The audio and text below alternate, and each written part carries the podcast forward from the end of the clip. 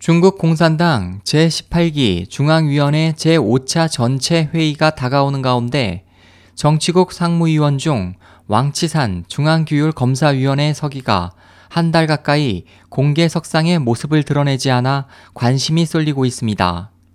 21일 신경보의 웨이신 계정 정사안은 이같이 전하고 왕 서기가 지난달 24일부터 26일 푸젠성 현장 조사를 진행한 이후 현재까지 모습을 나타내지 않고 있다고 보도했습니다. 당시 왕서기의 방문 후 지난 8일 수술인 푸젠 성장이 낙마했고 16일에는 성부급 고위 관료 4명이 동시에 당적과 공직을 박탈당했습니다.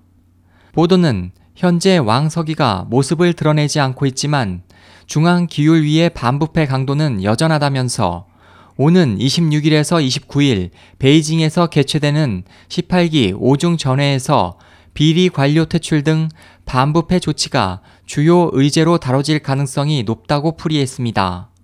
한편 왕석이를 제외한 정치국 상무위원 6명은 해외 순방을 비롯해 각종 토론회와 좌담회에 참석하며 활발히 움직이고 있습니다. SOH 희망지성 국제방송 홍승일이었습니다.